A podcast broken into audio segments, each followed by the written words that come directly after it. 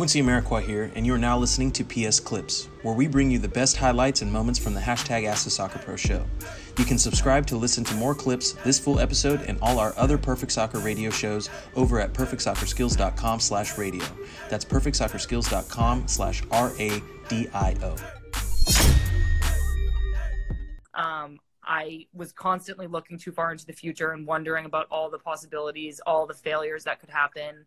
What if it never feels good? What if I can never play again? What if I never make the World Cup or the Olympics? So I don't know this about you. So first I'd ask, have you had any major injuries? Any setbacks? Yeah. Um, so um, now I feel like I'm like telling my whole career story. So this, I didn't make the Olympics in 2016, and then I actually started every game for the national team in 2017, which was like a, a huge turnaround for me. Um, but in the very last game of the year, I got this like, it's like a cartilage defect in my knee, um, and they were really pretty like worried about it. They didn't know if they should do surgery, but they also didn't really know if it was ever going to be the same and and feel good enough to play on again. So I was kind of in this like hole for three months where nobody wanted to do surgery. Nobody knew of how it was going to heal. I was on crutches. Um, it was this really like weird injury that didn't have an easy fix. And luckily, I was able to not ever get surgery and and come back in about. I didn't really feel like myself for probably like eight or nine months. Okay. Um, but I was starting to play again like about six months after the original injury.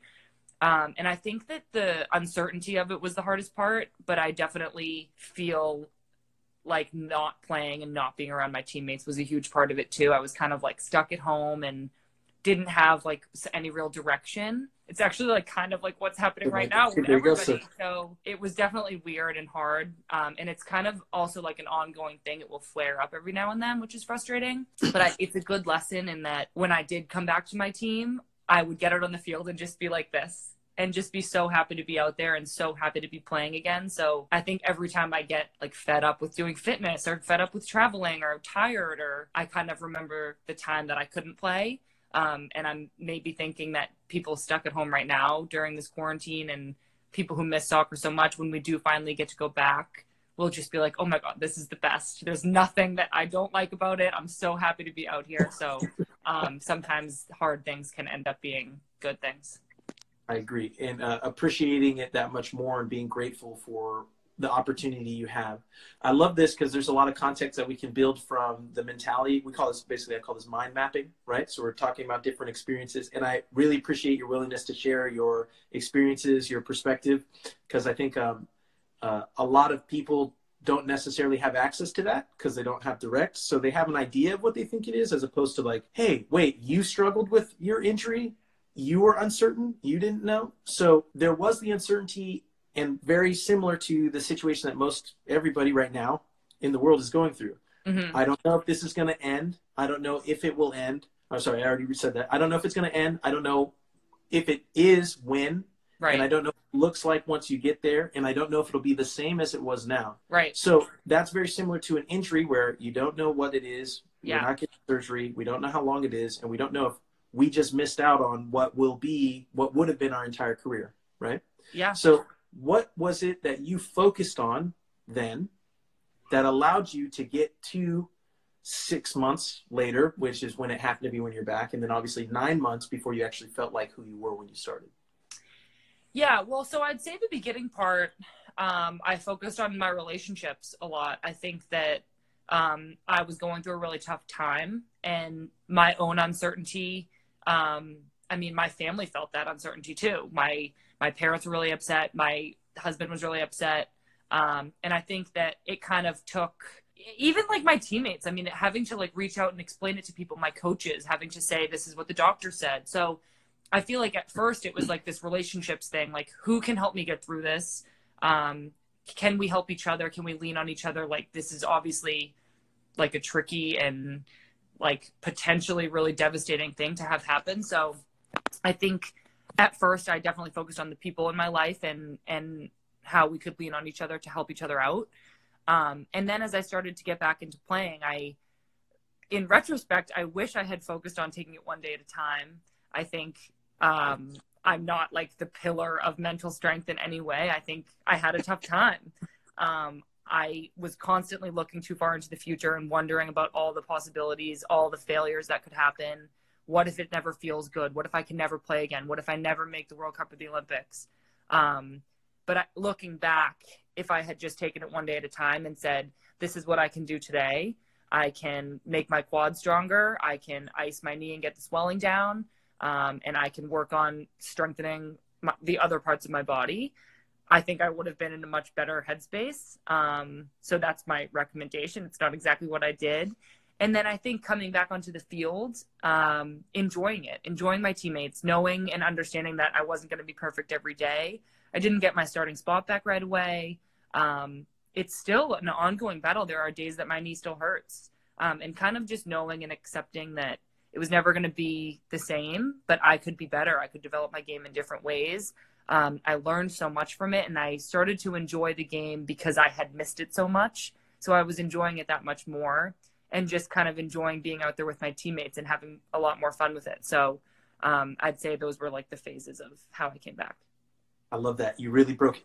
I'm loving this because you're breaking it down, and but this is really good because hey, these were all the things that came through my mind all the doubt, all the uncertainty. Oh my God, is it over? And it could, and the thing is, it could be. And luckily, you made it back out on the other side, and you can self reflect and say, okay, data time, what is in my control? Uh, and we talk a lot about that here in terms of focus on what you can control and the and there's very few things that you actually have within your control and sometimes that scares people yeah but it should be liberating because it, now it's not as overwhelming so yeah so that's it, a, that actually. Sorry to interrupt, but it yeah. just makes me think about what's going on right now. I mean, I've been thinking for months about, oh my god, am I going to make the Olympics? Oh my god, what am I going to do at this camp? Oh my god, the schedule is going to be so busy. When am I going to see Pat? When am I going to go home? And now none of that is important. Like none of that's even happening. Not that this is good. Obviously, the situation isn't good, but just from a mental perspective, tripping about things in the future is such a waste of energy because who knows? Um, so I sorry, I went on another tangent there. That's not okay. It's not a tangent, and we're riding the wave, and I love that. So if there's anything that sparks your mind and you want to take it that way, I'm you're not interrupting me. It's it's great. Okay. I love it because the main thing is making for us the mental strength league and our mentality is saying, listen, chaos and uncertainty is an advantage. It is an opportunity for us to learn and to grow, and our ability to do so is directly related to our ability to look at what's in front of us, what's in our control, and committing to putting in the reps, like we talked about, day after day, and not getting so far into the future that we overwhelm ourselves so we can't take action today.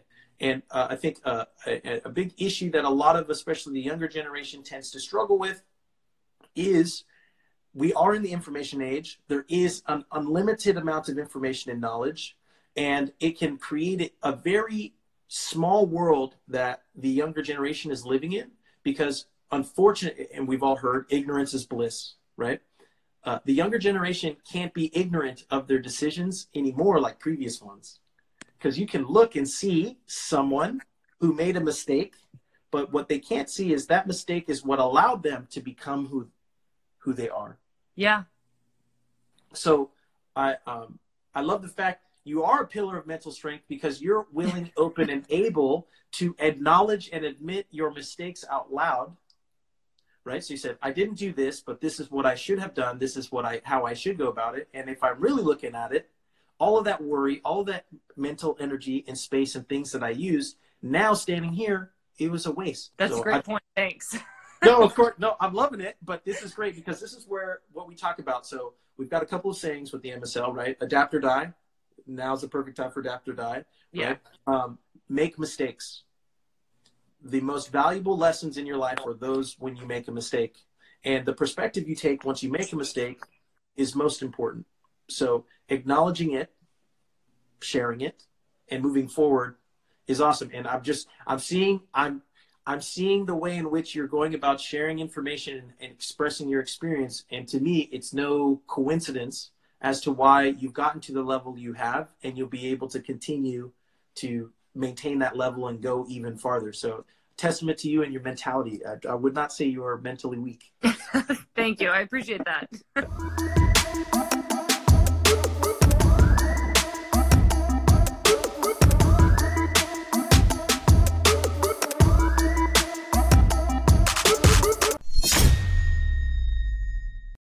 Quincy Amarikwa here, and thanks again for listening.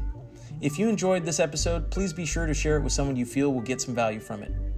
And if you could take a moment to leave a review of our podcast wherever you are listening and let us know who you would like us to interview next, we'll get working on it right away. You can re-listen to this episode and all our other interviews, episodes, and audio shows over at perfectsoccerskills.com slash radio. That's perfectsoccerskills.com slash R-A-D-I-O. You can also enter to win free weekly soccer prizes, goals, balls, jerseys, player meet and greets, and more by heading over to perfectsoccerskills.com slash PSTM. That's perfectsoccerskills.com slash PSTM to enter to win for free today.